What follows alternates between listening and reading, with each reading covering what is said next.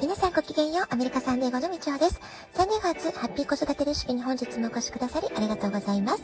みんな違ってみんないい。ママが笑顔なら子供も笑顔。子育てで悩んでることの解決のヒントが聞けてほっとする。子育てがちょっと楽しくなってきた。えー、聞いてくださってるあなたが少しでもそんな気持ちになってくれたら嬉しいなと思いながら毎日配信をしております。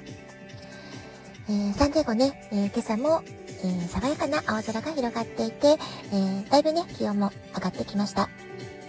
で昨日の夜はですね、学校区の PTA が主催する parenting ウェビナーがあって参加したんですけれども、なんと、ニューヨークタイムズのベストセラー作家、How to Raise an Adult、えー、どうやって大人を育てるかという本の著者、えー、ジュリー・リスコット・ヘイムズさんの、えー、ライブで講演会を、え聞くことができました。えー、彼女はね、テッドトークなどでもお話しされていらっしゃる方なので、えー、YouTube でね、見られた方もいらっしゃるかもしれません。え日本でも過干渉の親というのは子育ての問題として話題になることあると思いますが、アメリカでもこの過干渉の親っていうのはいろんな表現があります。例えばヘリコプターペアレンツとかタイガーペアレンツとかコンシェルジュペアレンツ、こんな風にね、呼ばれているんです。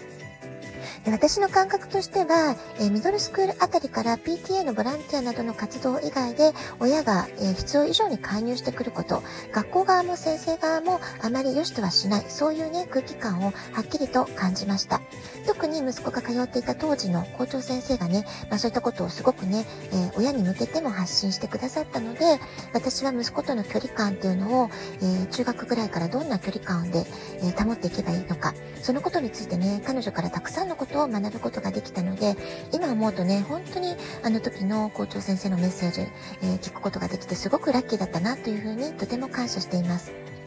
えー、この校長先生はミドルスクール時代たくさん失敗をして試行錯誤するための大切な時間であるってことであったり生徒本人が先生と連絡を取ってください。まず彼らに主体的に動くってことを学ばせてください、まあ、そういったことをねすごく親に対して、えー、話してくれてたんですね。とにかくまあペアレンツバックオフってことでもうとにかくこう小離れにしなさい。あなたたちはもう自分の人生を生きなさい、えー、それをね見せる方がよっぽどいいのよってことをね、え、まあ、親はただただ遠くから見守る立場、まあそういうね、距離感に変えていってください。小学生じゃもうないんですよ。まあそういったことをね、繰り返ししてくださっていたんです。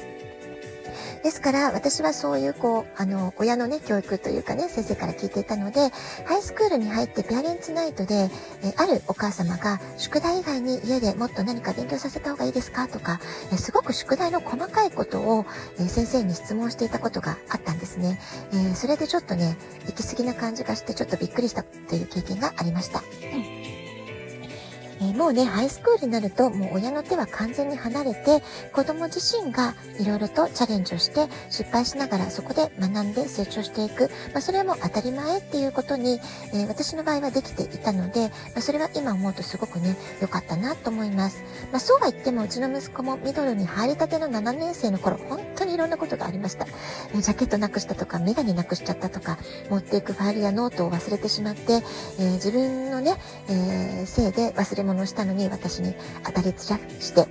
今すぐ持ってきてって怒ってね、テキストしてきたり電話してきたりとかね、まあいろいろ本当にドラマがありました。親子喧嘩もたくさんしました。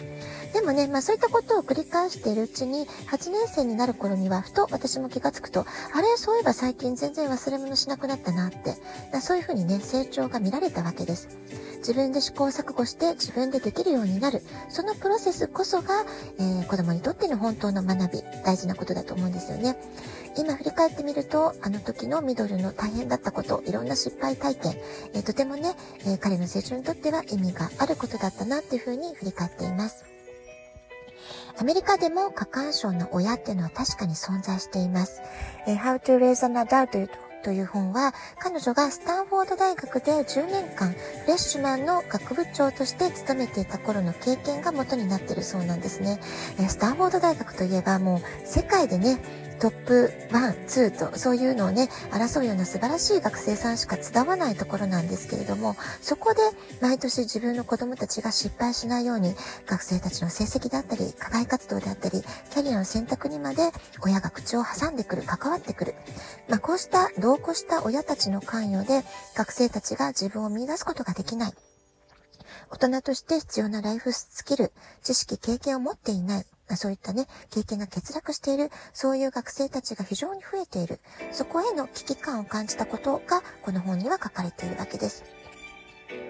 えー、昨日の講演会でもこの本に書かれていること、あるいはテッドトークで話されていたこととほぼ同じ内容のメッセージだったわけなんですけれども、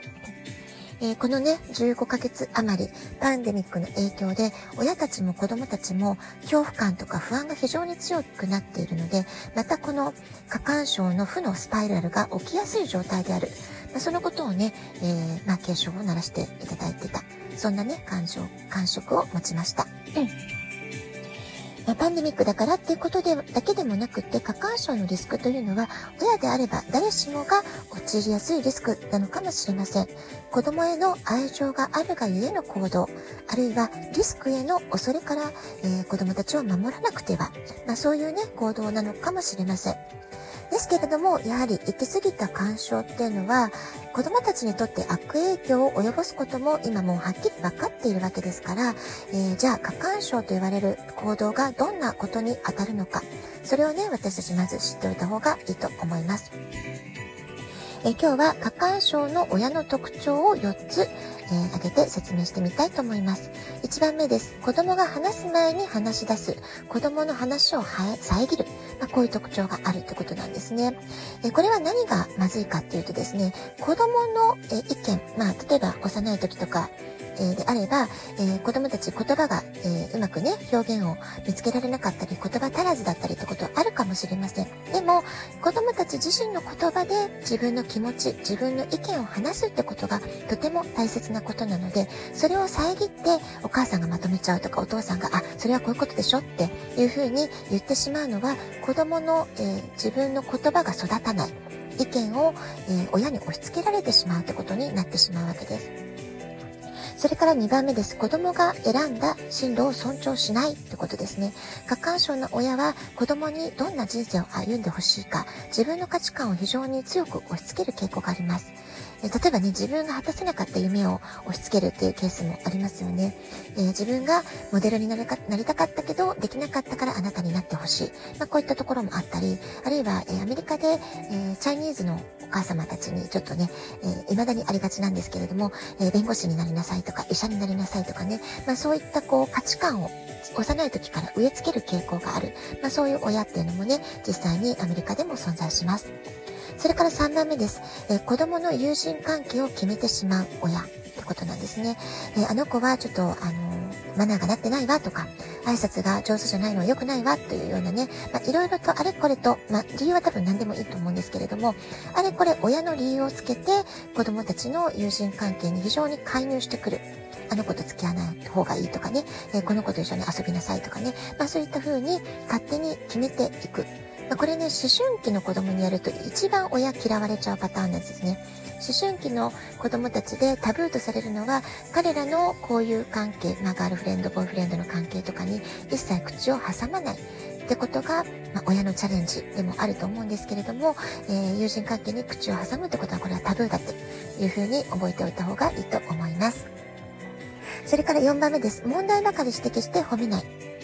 えー、過干渉な親は子供を褒めることが少ないんですね。えー、悪いところや問題をよく指摘するってことがあります。えー、最近大学進学の問題でも、え私の息子のお友達でもね、このケースありました。これがきっかけで、えもう子供さんの方がもう泣き叫んで家を出てしまう、飛び出してしまう。まあ、そういうね、ことで繋がったってことがありました。頑張ってるのに認められない。これね、本当に子供からするとすごく辛いんですよね。